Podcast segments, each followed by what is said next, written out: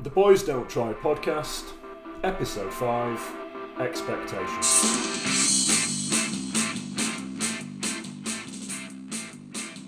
Welcome everybody to the Boys Don't Try podcast. Uh, I'm here as always with Matt Pinkett and Mark Roberts. Uh, how are you fellas? Had a good week? Yeah, good week, mate. I moved out, haven't I? So, um, Oh yeah, how's the new pad? yeah, it's good. Yeah. I wish I had something exciting to say about it. It will be really exciting. I mean, I did get told off. I did get told off on my first day for, for the music being too loud, which um, it weren't even that. It weren't loud. Were you told off or were you politely asked to turn it down? Y- Yeah, I was politely asked to turn it down. Um, but you know, you know when you're being, you know when you're being told off, don't you? But yeah, I moved in and it's good. Yeah, just um, buying all the stuff for it and that. Yeah, it's nice. Excellent. Mark? Yeah, I've been busy. I've been busy um, shamelessly plugging my new book, which is available for pre order uh, at Amazon. You can't revise for GCSE English. Yes, you can, and Mark Roberts shows you how. Um, yeah. Just thought I'd get that in there right now. Mine's on pre-order. I'm waiting for it.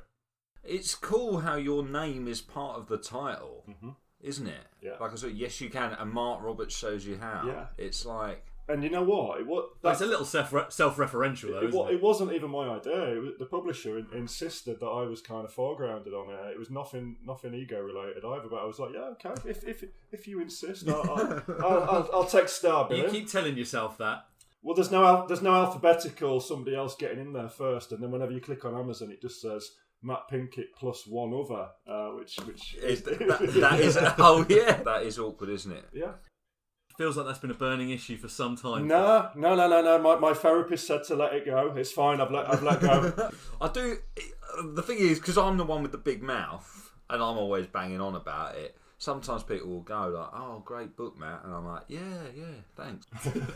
it was Mark as well. so he's like, "Right, I need to write a book with my name in it." Just me. Mark did do another book. Um, uh, Collins did a. Was it Collins that did the Shakespeare stuff? Yeah.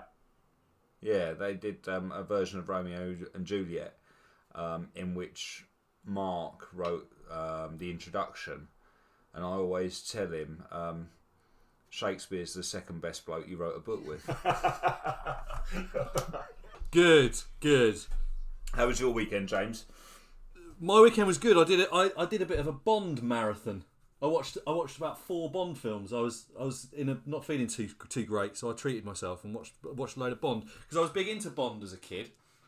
Um, he was the sort of t- ideal man that I wanted to be, but because um he's known as that, isn't he? He's sort of the epitome of masculinity. But I was wondering if you two had an opinion on because because Bond's been criticised, hasn't he? Misogyny and the the sort of type of masculinity he shows. Is Daniel Craig's Bond any better than Connery, in your opinion? If, in terms of that, has has the society moved on in the 40, 50 years between those films being released? I absolutely love um, Daniel Craig's Bond, and I guess if I'm honest, part of that is that kind of raw sexuality, the toughness, the the kind of cold-hearted thing he brings to it. Um, which is much, you know, which is like the Bond of the books. Um, rightly or wrongly, it's the same with you know rap music with misogynist lyrics. There's a part of it that I just like. Um, I'm not saying I like misogyny, but despite my beliefs about masculinity and feminism and everything, um, that kind of rugged, raw, hyper masculinity is still something um, that I find. That you aspire to?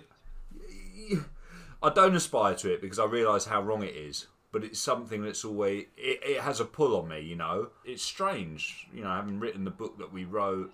That's the problem we've got, isn't it? That's the that's the problem we've got as men. This guy's being held up as as doing, and he is. There's no question that he's cool, and he Yeah. dresses amazing, and he and all the women love him, and we all want to be like that, don't we? Yeah, and it's not just, but it's he represents that. But all the other cartoon characters and heroes that we grew up with, he kind of encapsulates all the best or all the parts of them. You know, what do you reckon, Mark? I agree. I, th- I think the moral complexity makes it interesting, and I think one of the reasons why it's more authentic if, if you're talking about masculinity and rediscovering masculinity, if you have looked up to these people as heroes, and, and I think it's impossible as a young kid not to look at James Bond and think I want I want to be like that. I want to be popular with the opposite sex. I want to be able to you know drive fast cars. I want to be able to to win at gambling and be kind of a, a real risk taker. And I want to be able to beat other people up. And and, and that's something that for me, I, I thought, yeah, you look at it, and, and now you can see the problems with it, but you still in, can't help but enjoy certain elements of it.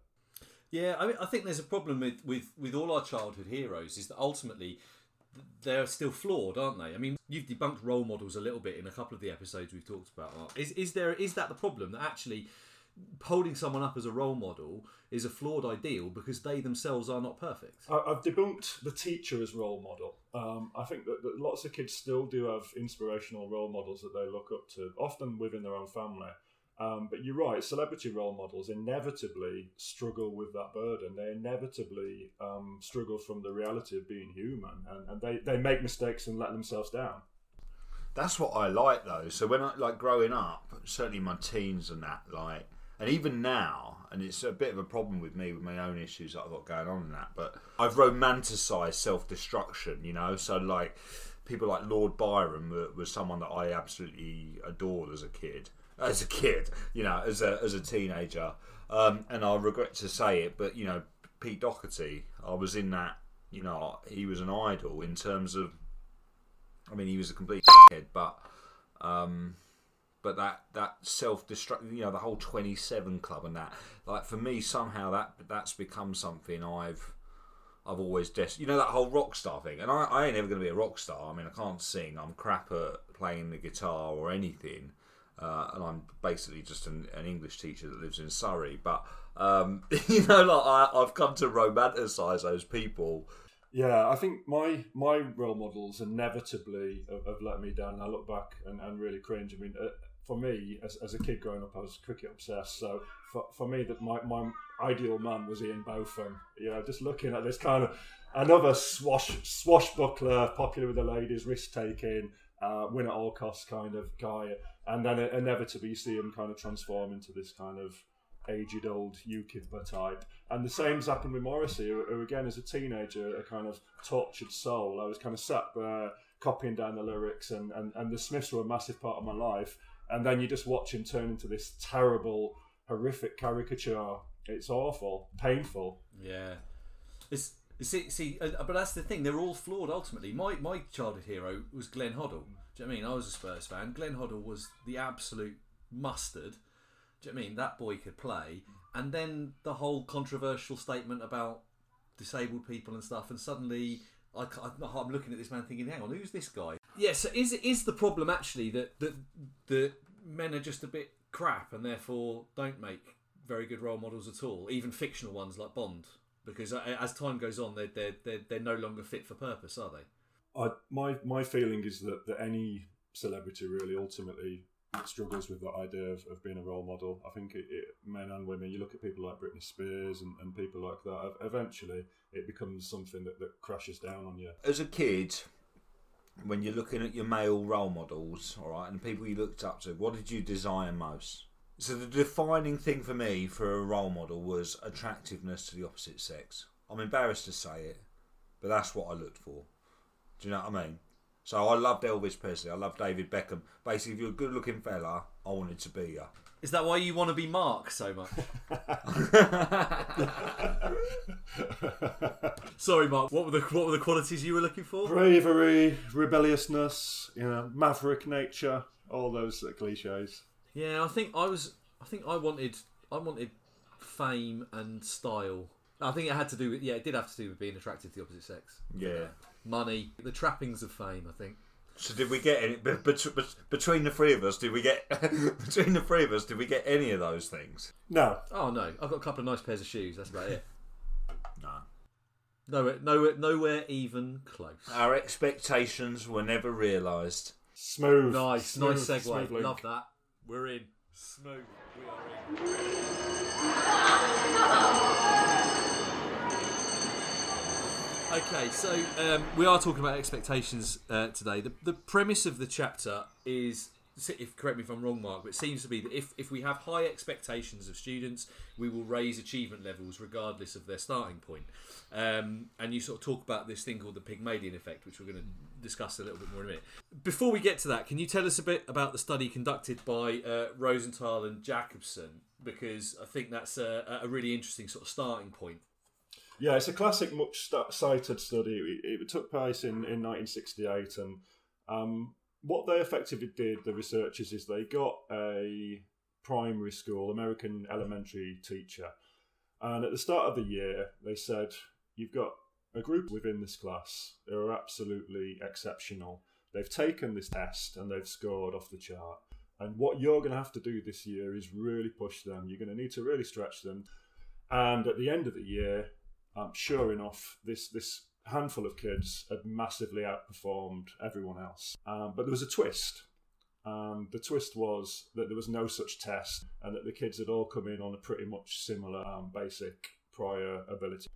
And it just went to show, according to the researchers, that these high expectations from teachers result in this self fulfilling prophecy where kids will therefore rise to these palpable expectations and it's something that, that has been cited you know numerous times and i think it, it, it forms the basis of many studies that come after it. I, I, I, think more than that i think it it forms the basis of of of our it's almost inherent in our pedagogy isn't it? And and and how we approach teaching or certainly in the uk anyway how we we are taught to approach lessons you know like you you have high expectations of kids um, whether people do or not, that's another thing. Yeah, we should talk uh, about that. that, that well, that well, that's that's my that's my follow up question then. If if it's that inherent to our pedagogy, why do, why does it seem like we don't do it? Often? Because when when you look at studies like the Myhill and Jones study, um, teachers in that in that study really believe that yes, they do have high expectations, and and it's really simple. If you go into a room full of teachers and say, uh, "You lot, do you have high expectations?" No, no, not me. No, no. I think my kids are all use, useless, and uh, no, no, they're destined to fail. It, it's the opposite, isn't it? That, that, that, most say, "Yes, we, we believe in boys," and uh, and I do think that, that, that boys can do just as well. But then in reality, you get this disconnect where in the the, the kind of cut and thrust of the classroom and, and when you're faced with actual human beings you start to revert back to these inner beliefs these these unconscious biases that, that actually you don't think they can do as well as they uh, as you said to begin with. So for for those who haven't read the book then mark can you just give us a quick rundown of, of the pygmalion effect then? What what talk us through what that is. So it's a positive self-fulfilling prophecy whereby the teacher's high expectations are picked up on by the students and they therefore rise to those expectations. And uh, and then you go on in the chapter to talk about the opposite effect of that, which is the golem effect, isn't it? And that's presumably the negative self fulfilling prophecy. So if we think badly about kids, they're not going to do as well.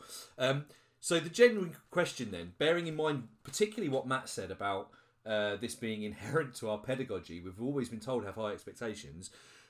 Which do we think is more common in our schools, the Pygmalion or the Golem? I think it depends which gender you're talking about and also other groups that you're talking about. If you're coming back to unconscious bias, um, I think that it it's something that is a really uncomfortable truth that, that, that many teachers, despite professing otherwise, have lower expectations of boys.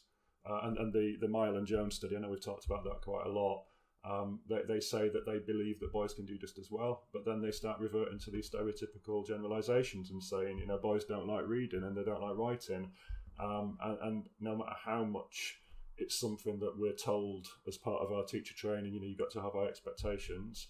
When we look at some of the, the activities that we talked about in the in the engagement myth episode, um, you know, the, the kind of things that we give to boys to, to keep them busy or to to keep them occupied by fun gimmicky lessons and so so on. Um, those kind of things, I think, are examples of, of lower expectations of boys. And it's important to say, you think you know, it, you it's bad if you're a boy. It's even worse if you're a black boy. It's even worse if you're a black boy with a special educational need. It's even worse if you're a black boy with a special educational need from a low income background. You know, so um, this is serious stuff. Is it just down to unconscious bias? Is, is why do so many teachers seem to revert to that negative self fulfilling prophecy, or is it more to do with is there an element of, for example, um, a, a- negative behaviour irritates the teacher, and then you never get out of that that cycle? Is that the sort of thing we need to be guarding against? it's it's yeah there's both and i think the the unconscious bias comes to a certain extent from the fact that when teachers think about boys they're not always thinking about their academic potential i think their judgment of academic potential is clouded by boys sometimes irritating behaviour some boys sometimes irritating behaviour because yes as we talked about with peer pressure you do get some boys who have these anti-school attitudes and will will, will play up and will cause issues. Uh, and I think that, that when teachers are confronted by this kind of behaviour, they'll often assume this means that boys aren't aren't as able, uh, and they get distracted by focusing too much on behaviour. I think when they think of boys, they often think of behaviour, and wouldn't life just be a lot more easier if boys were more like girls? There's a, there's a line in the in your chapter where you're talking about whether uh, teachers treat boys and girls the same, and you you you you, you, say um, boys who were academic flyers were seen as anomalous. Um, that's that's still a very true statement, isn't it? It, it? Boys boys that do well academically are seen as different from the norm. Yeah. Yeah, they're, they're seen as unusual, and, and it, it's seen as, as a case of I suppose that they get labelled as, as as geeks, don't they, by, by teachers? That they're seen as, as as not kind of laddie lads, which is which is a phrase that's used in some of the Carolyn Jackson research, which, which talks about the boys that teachers like are the, these kind of like cheeky chappy laddie lads, um, as a, as opposed to the absolute pains, the really annoying ones. I suppose these ones who are the academic high flyers are, are just seen as as un, unusual or overlooked, or or maybe kind of geeky nerdy, not real boys types. Do do we also gender stereotype certain subjects? I think as, as teachers, it's absolutely inevitable that that happens, and we hear teachers making jokes about each other's subjects all the time, don't we? And and I think that, that that's something that, that feeds into this idea of what are stereotypically feminine and, and masculine subjects. I mean, you, you must um, have an opinion on that, Matt. I mean, of course, there are, there are masculine and feminine subjects. D, DT, boys subjects. Textiles, girls subject. Cooking, girls subject. Um, drama, girls subject. You know, PE, boys subject. Know, there'll be people listening to this thinking, no, no, but let's be honest, that's that's what that's what's happening in our schools. And that alone, you know, the fact that the moment kids get to select options, um, and we see it's like you could largely any I think any person in- in a school could um, make a pretty accurate guess as to the gender makeup or take up of any particular subject on gender, and they get they'd be fairly accurate. And and that alone, if nothing else, shows that there's a problem in our schools with, with gender and the way teachers see gender. Um, you know what's happening. What's happening lower down the school to make girls feel that they can do PE as a GCSE option. What's happening lower down the school to make girls realise that DT is something for them? What's happening lower down the school that's making boys think, do you know what? I can do textiles. Um, and the answer, I would suggest, is not enough. I think that's a really important point. I mean, say for example, you, you're a, a school that does something like motor mechanics or, or construction or something like that, and by the very nature of the subject, you've probably got quite limited numbers of kids that can take it as an option. And if you say you can only have twenty who take it, is it like a case of oh, we'll we'll, we'll fill those places up with those twenty difficult boys, and it'll keep them occupied with a bit of nice hands-on learning? And there's a couple of girls that really want to do it, but they're nice girls; they're not going to cause any problems. So let, let's put them in a in a French class or something else instead. But even there, Mark, it's like you know, let, yeah, motor mechanics course available at year ten. Yeah, um, what can we what can we fill the spaces with girls? Actually, no. How can we create spaces for the girls? How can we make girls like when the kids enter in year seven? What are we doing to make them realise that when it gets to year 10, motor mechanics is an option for them. What are we doing when they start or when they come and visit our school on open evening in year 6?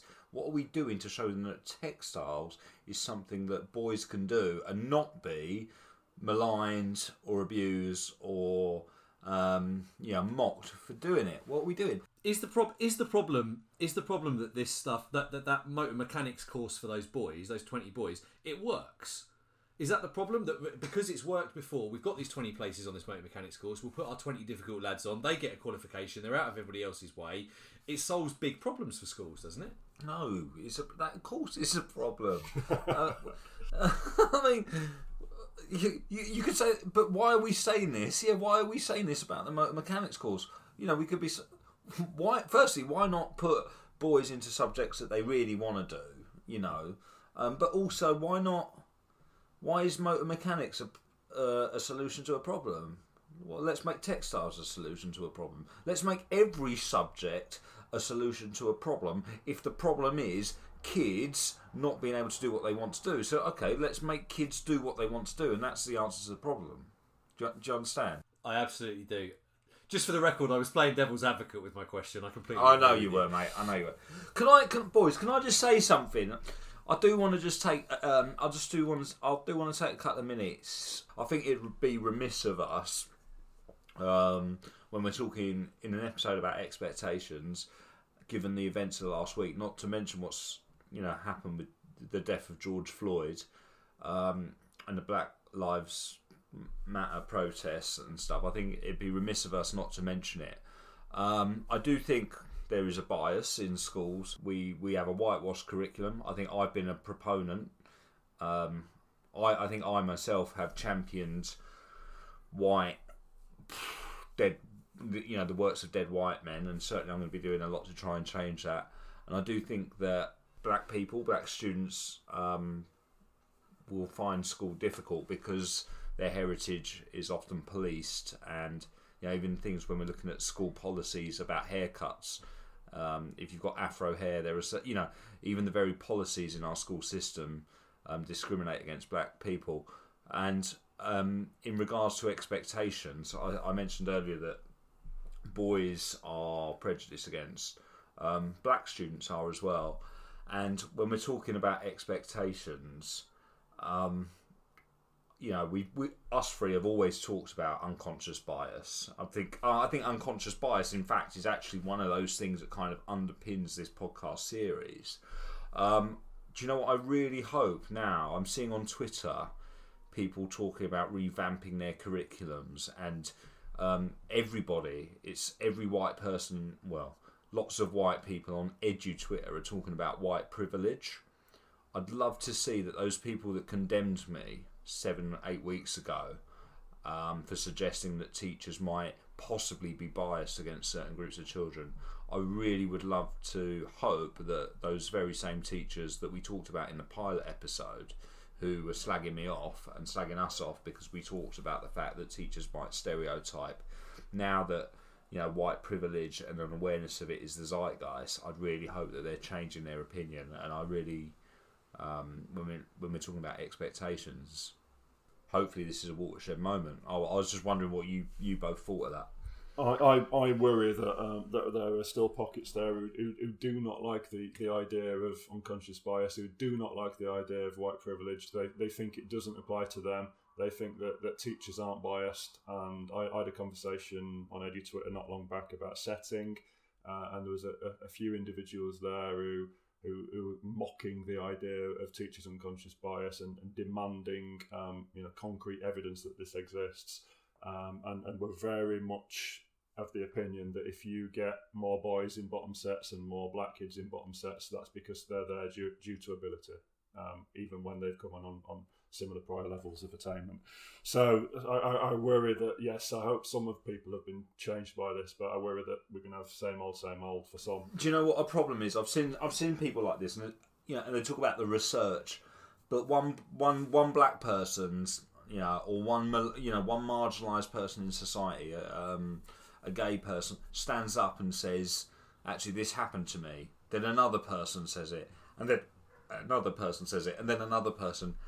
How many anecdotes do we need to hear before anecdotes become research? You know. I agree with you. I think I think it is a, a watershed moment, but I also think that we've still got an awful long way to go because there is still an awful lot of people spouting what I think is quite a lot of rubbish about this. Um, what's interesting for me, though, I think, is the way that the the younger generation have grabbed this this issue. Um, I've had emails from students this week, um, sort of suggesting that actually, as a school, they and this is from students from from black and ethnic minority backgrounds. As a school, we're not doing enough, and they're saying actually I've Yeah. put up with too much of this now, sir, and what are we going to do about it? And and I and I'm I'm. I'm, I'm really really amazing. excited about the prospect of young people coming to me and saying, "This is what you now need to do, sir." And actually, I, I, I think we should be embracing that sort of thing because we've got the opportunity to, to grasp the nettle a little bit. Yeah, brilliant. Yeah, absolutely. That's It good. is. It's, it, it's the perfect opportunity.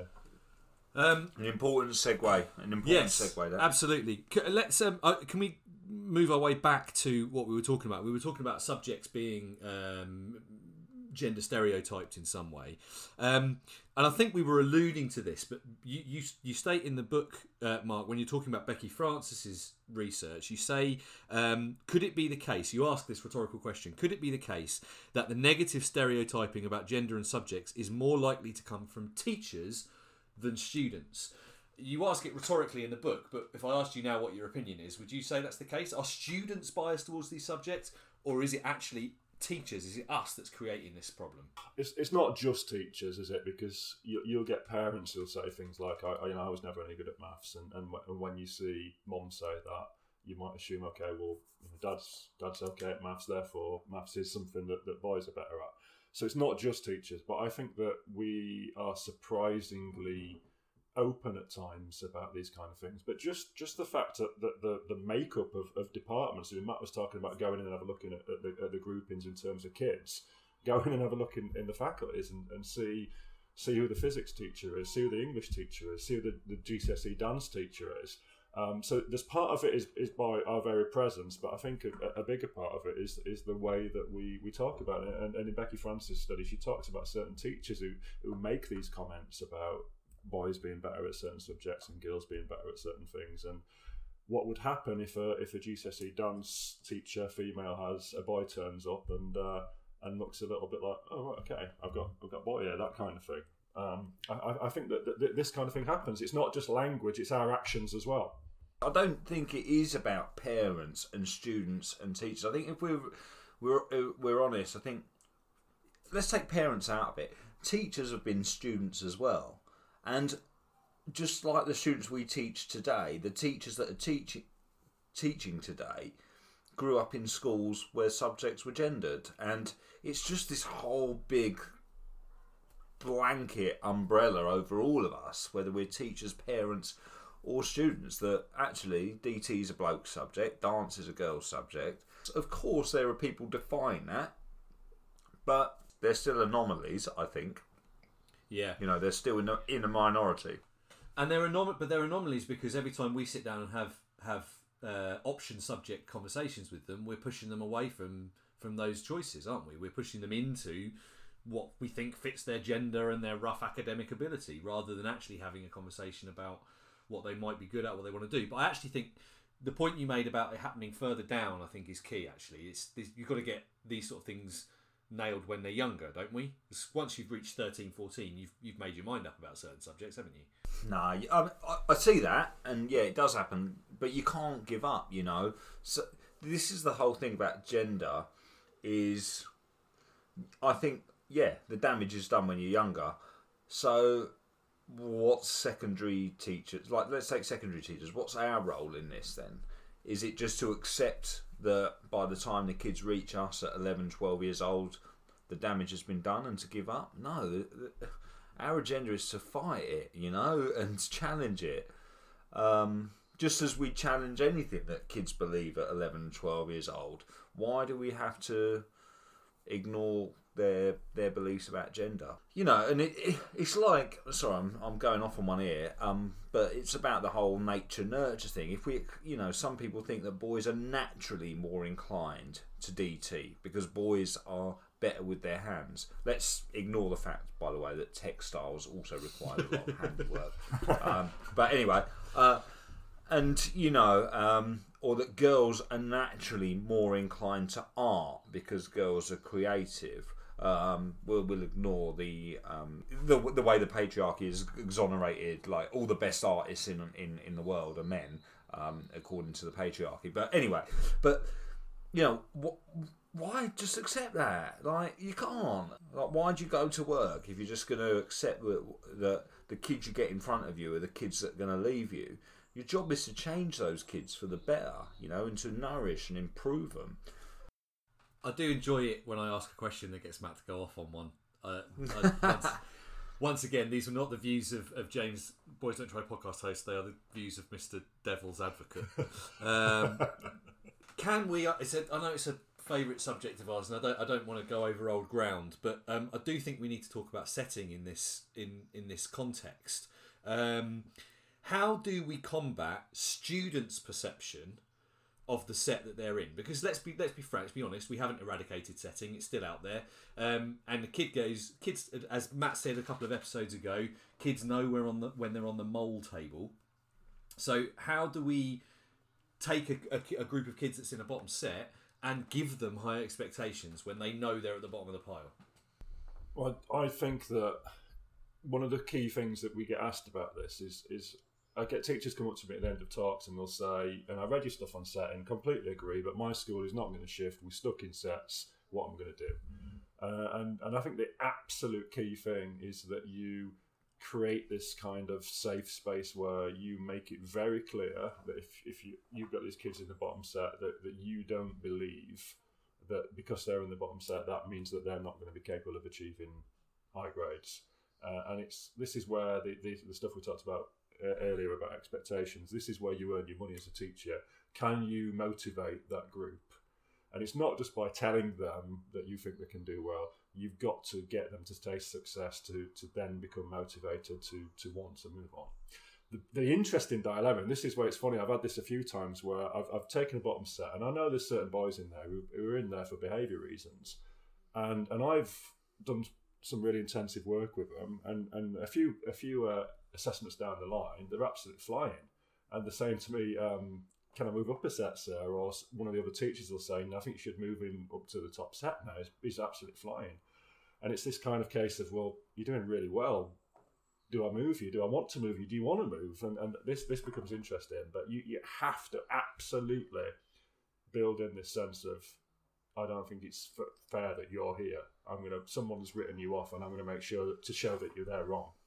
Can I can I interject here as well and just talk about? I've got um uh, a little story about expectations and, and setting. So, um, I started work four years ago at a school called King's College in Guildford um, as head of English. And when I got there, the English pass mark, um, I think it was, I think it was still letters then, C and above, was thirty-four percent. By the time I left three years later, it was 76% and above, um, above national average. Now that school went from 33 to 42 to 53 to 76% four and above in in three years, and um, we the, the, the school has since abandoned setting, which is good, um, but at the time um, there were sets, and I went in there and it was just it was high expectations. So we taught really difficult stuff. Now we're talking about bottom sets. Um, that year we got seventy six percent. Um, a teacher took on uh, this bottom set. Many of the kids who could, could couldn't really write, really, if I'm honest, um, but and, and didn't even like English. And then they got this teacher, and he'd never taught English before in his life. The school had been made. Um, Ofsted had come in and told uh, and gave us the bottom ranking. Requires improvement in all four categories. Um, they were going to shut us down at one point, it seemed. Um, and then within a year and six months, that school went from requires improvement to good. Um, year seven numbers went from 20 one year in September, 20 kids in a school that has capacity for 1500 to 110 in, in, in, three years. Um, and anyway, this, this this teacher took on this bottom set, and because he'd never taught English before, he he was a history teacher. He was a PE teacher as well. Um, but he was just so open to this idea. He didn't know any different. So I was just like, look, you've got this class. You're going to teach them Aristotelian rhetoric. You're going to teach them Victorian fiction. You're going to do all this. And he did it. And um, he was, I think, every single kid in that class, um, bar two, got a four or above. I'm not bragging, but it was him. You know, it was this. It wasn't just him; it was the whole department bought into this idea of let's just teach them really hard shit and and see how they do with it, and it worked.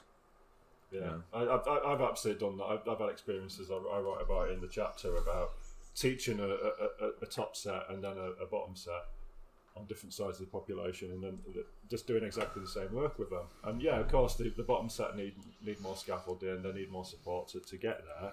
But sure enough, you get certain kids in the bottom set beating kids in the top set before long, and it, it's just it just goes to show that the in your average secondary school, even in, in, in comps, there's there's not that much of a range as, as you would imagine.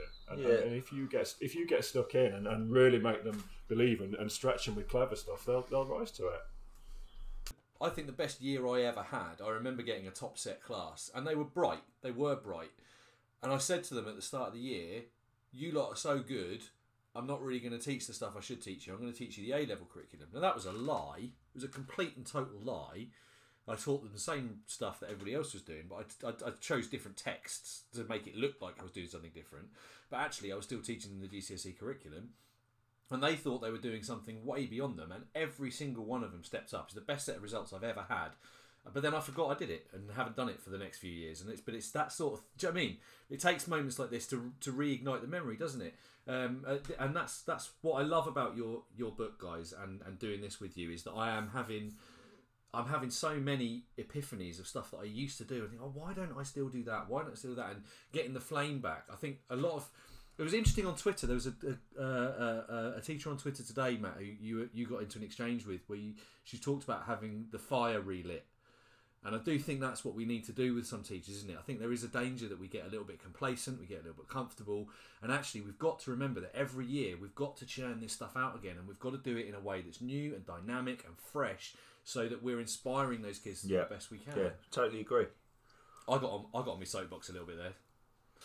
Um, I think. It, do, you, do you just want to give us the, the Top Gun and Dangerous Minds bit, Mark? Because I, I don't want to leave this part of the chapter without you having the opportunity to, to quote some Top Gun. What's the Top Gun and Dangerous Minds reference? So I, I said earlier, you know, we talk, we're going back to role models, aren't we? You know, you, you look at that uh, that you know manly, tall Tom Cruise. You know, you just look at him, he wants to be, don't that? This this guy, I, I looked I looked up to Mavericks. This guy's called Maverick. What what could possibly be more kind of Ronseal than that? But yeah, anyway, he. Uh, yeah, I, I go into this class, and you know, I'm, I'm talking earlier about this is when you earn your money as a teacher. No one teaches you this um, as, as a trainee that that you sometimes you have to put on these massive performances. Sometimes you, you have to go in, and straight away I walk in, and this class kind of bundle through the door, and they sit down, and and the first thing they say to me is, "What set is this, sir?" And I, I try to bullshit my way out of it. Oh yeah, th- this is a set D. You know, you kind of like, yeah, yeah, it's it's, it's one of the one of the top sets is set D, and yeah, I, I, I had to do my little my little kind of dangerous mind speech, um, and and just like kind of like yes. People who've put you here, the, uh, they always invent they. They've said that you're not good enough. Yeah, they said they, you can't do they, English. the powers they are, that they be. are wrong. Yeah. Yeah, they they That are is a great The man- technique. That is a great Yeah. technique. yeah, yeah. The man, the man has said that you're you're not good at English. Yeah, and I disagree. That they are some kind of imaginary force holding them back. Um, and I mean, I suppose what you're really doing is you're saying the previous teachers who, who've who've said that they need to go in this set or whoever it is. But so that so that group get this kind of siege mentality. We're all in it together. We've got some common enemy to fight against, kind of speech. And then the top set come in, and it's kind of like, okay, right, I'm going to show you who's boss because they, they need to know that you're confident and know your stuff. So you get you give them the, the Maverick talk, you know, uh, which I think I can't remember what he's called. It's a Viper who says something like, you know, you're here, you're the best of the best. I'll make you better. And then and then you shout, "I feel the need for speed," and high five them all on the way out. Yes, yes. As you're rubbing yourself in baby oil pre uh, pre beach volleyball game. on the playground over the tennis nets.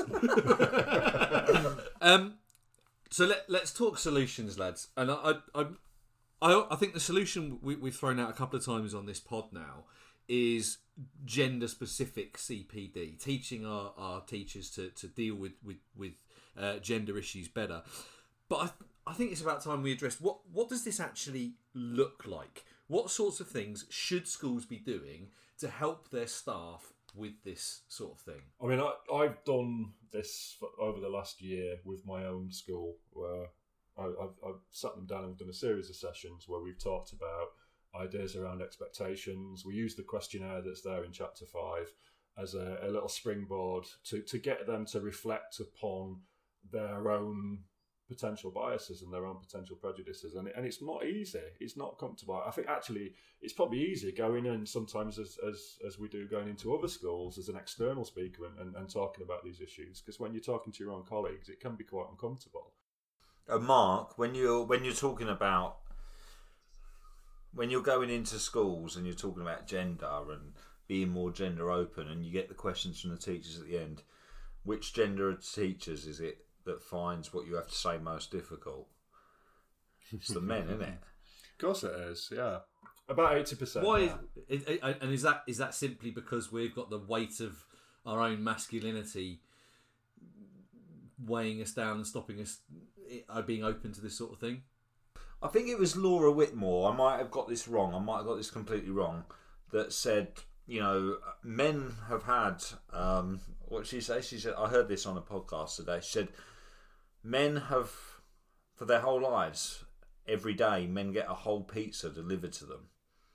Now all of a sudden, women are getting half of that pizza. Women are saying, "Well, I want half of that pizza," and so men are there like, "Hang about." Where's my whole pizza gone? And and and, so, and and you know you get you get some young upstart like Mark coming in, um, speaking you know the way he does, looking the way he does, telling people, you know, you in schools you've you've got to you got to start thinking about gender and the way you're approaching it, and you you know you have some some geezers that work in these schools that just don't want to hear it. They want the whole pizza still. It's it's pulling the rug out of you, isn't it? In, in, in terms of your everything that you thought and held to be true, and, and and a lot of the time people just don't really think about this, uh, and so people are very resistant to to this kind of talk and this kind of change. Some people are, are really thrilled to hear it, um, but yeah, I- think that if if you're going to be doing it in school, you're probably going to need to get some kind of steering group. I know we're pulling into leadership management speak here, but you're going to need to get a group of people who, who are going to be passionate about this and are, are going to try and chip away at it because it's not going to open, happen overnight. This is a, a big ethos thing, and one of the things that we're, we're pretty open about in the book is that yeah, there's some kind of quick wins there, but generally you, it's going to take you a few years to chip away at the culture of your school, and you can't just do an expectation CPD thing where you look at the way that teachers think about boys and then expect it to be dealt with. You've got to keep going back and going back and going back, and, and it's going to drive people mad. But that's that's the only way you're going to get anywhere. Yeah, flog them until they submit. The book, flog the flog them the book until they submit. Um, I'm working on that.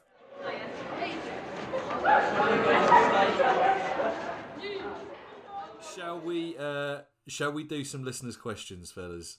Um, so, a couple of interesting ones. Um, let's let's start with this one because actually, I think it ties into what we were just talking about a little bit. But how do we instill high expectations when the system or staff in your school or college don't champion it too? If you if you're a lone voice, what?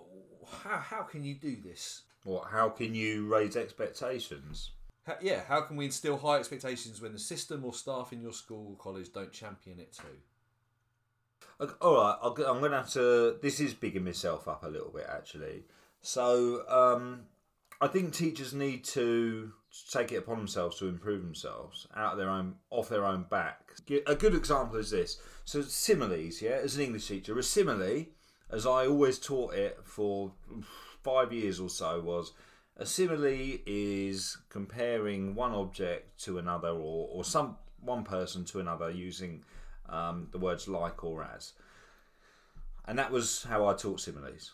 Did a lesson. You, I mean, it takes you twenty seconds to say it, isn't it? You, doesn't it? You know, um, and then get kids to write similes and and all the rest of it.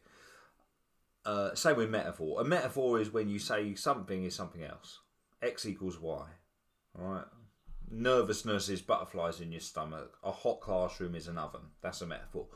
Um, and that was how I taught it for years. And then I took it upon myself to develop my own subject knowledge because your PGCE or whatever your, your teacher training course ain't telling you about your subject. All right, it's all pedagogy. Um, actually, your university degree isn't telling you much about the stuff you need to know for the classroom either. Um, so I I started researching similes and metaphors, and I learnt about Homeric similes, Miltonic similes, the ground, tenor, and vehicle of a metaphor or a simile. Um, and there'll be English teachers listening to this now that don't know what the ground, tenor, or vehicle of a metaphor is.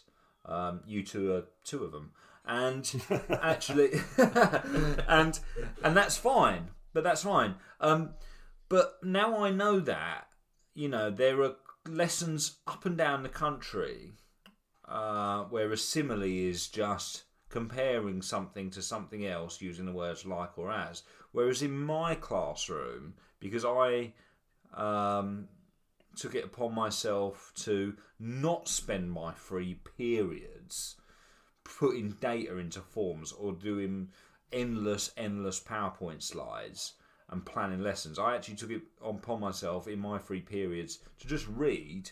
I now know what those things are. And so up and down the country, there'll be teachers um, telling kids that a simile is like or as and, and all that. But in my classroom, um, a simile is a Homeric simile. It's learning about Homer. It's learning about um, the Iliad. It's looking at um, Virgil. It's looking at Milton and learning what what a Miltonic simile is, and then comparing like, oh, isn't it weird that Larkin says in um, afternoons um, uh, the leaves fall onto the ground, and isn't that weird how that that that that kind of metaphor there um, is links to Milton and Lucifer's um, imps and all the rest of it strewn across the ground like leaves. And we're making all these, and all of a sudden, a simile isn't just comparing something to like or as. It's it's this rich kind of literary history of. Um, You've, you've got expectations. You've put in the effort there. You've read for yourself. How does that relate to everybody else? If no one else is, is doing it, are you, are you a role model? Are you going to be the person who's going to go around and, and say, you know, look at me, this is how I do it? How does that relate to everyone else? I guess what I'm saying, the, the onus isn't, I'm not bragging and slagging off other teachers. What I'm saying here is, um, I had a pivotal moment in my career where I was once charged with teaching uh, Charles Dickens, some coursework on Charles Dickens, in which 33% of the marks came down to context and knowing biographical information about Charles Dickens. I was caught in my classroom during a free period reading a book, a biography of Charles Dickens, and I was given a, a verbal warning about the fact that I was reading when I should have been planning lessons. That's comfortably one of the most ridiculous things I've ever heard. That was the day I made the decision to, you know, it just it lit a fire in me. It didn't it didn't put me off doing that. I just did it more. Um, now, so now I I think school leaders need to get better at telling their teachers and the people in their department, right? Developing your subject knowledge isn't something you do before school, and by before school I mean at university. It ain't something you do after school, once you put your kids to bed, gone to gym, eaten, and all that. Because who the hell wants to read about Oxbow Lakes or watch documentaries about Andy Warhol or read Marxist literary criticism at nine o'clock in the bloody evening when Love Island is on? No one wants to do that, all right? So actually, school leaders need to say, do you know what? We our teachers, if they're lucky, do have free periods in the day. And if I walk into their classroom, right, and they're reading a book, or they're watching a TED talk, or they're even just watching on their phone a documentary about something they're teaching, that is okay. So if we want to challenge our kids, we need to be able to, you know, we need the knowledge to challenge them. We need the knowledge to challenge them. And so I think we need to get better at letting teachers do what the hell they want with their own subject knowledge in the school day between the hours of 8 and 4 o'clock. You're, you're sitting on the fence again there, Matt. Yeah, Do sorry. do you know what, I've Matt? I was, I was, I was with. Do you know what, Matt? I was with you one hundred percent until you mentioned Love Island, and then I kind of lost all respect. To be fair, do you know what? Although I do love Love Island, um, I- I've I've written about the fact that I love Love Island. I do not watch it um, as a political statement. I do feel that um, it objectifies uh, men and women, and also um, neglects people of colour. And I'm not even saying that ironically. I, I genuinely believe that. I, I- it pains me every year when everyone's talking about it because I, I love it, but I just can't watch it. Right, uh, let's move on. Um, what's the best way to tell students your expectations at the start of the year? Um, are you are you guys the sort of people who will waste whole lessons on promises and class contracts and that sort of thing? The, the word the word waste there, James, uh, suggested to me that you already have a prior opinion on this, and I share that opinion. Um, I, I think that the idea of, of signing up these contracts uh, and, and laying out a whole list of expectations is an absolute waste of time. Schools have behaviour policies. Um, if they're convoluted enough that the kids don't understand them, you're going to have problems anyway. Generally, I, I have a very simple chat at the start of the lesson on the way in.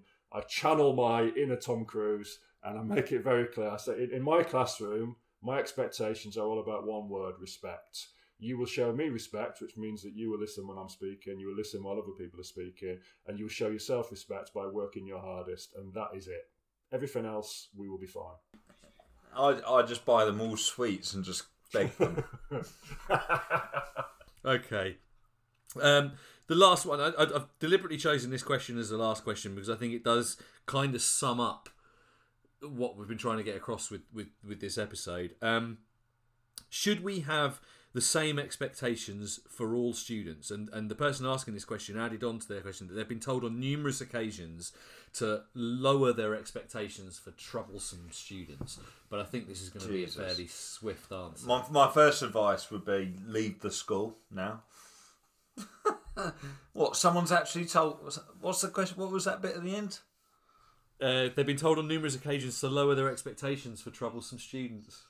Bloody hell! I mean, who in education is telling teachers lower your expectations? What a joke! What I an think- absolute joke! I think there's an element of interpretation going on. I think this question is, is not about academic expectations. I think this question is about behaviour.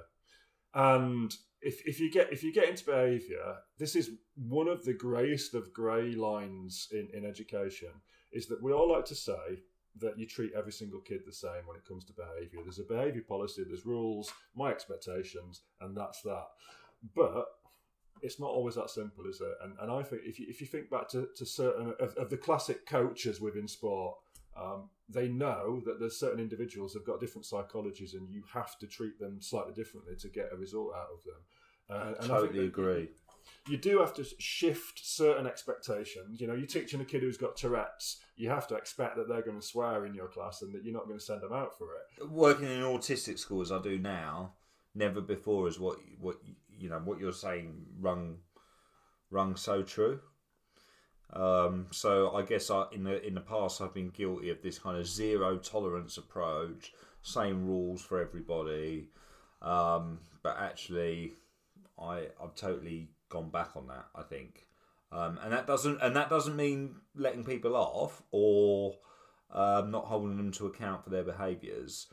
But as you said, um, you know, using the sports coach analogy, um, yeah, all players have to be in by curfew, uh, and you expect effort on the training ground. But when you're dealing with um, violations of the rules, there that you do have to take into account the circumstances and personalities and what's going on with with with, with people. Context is everything, isn't it?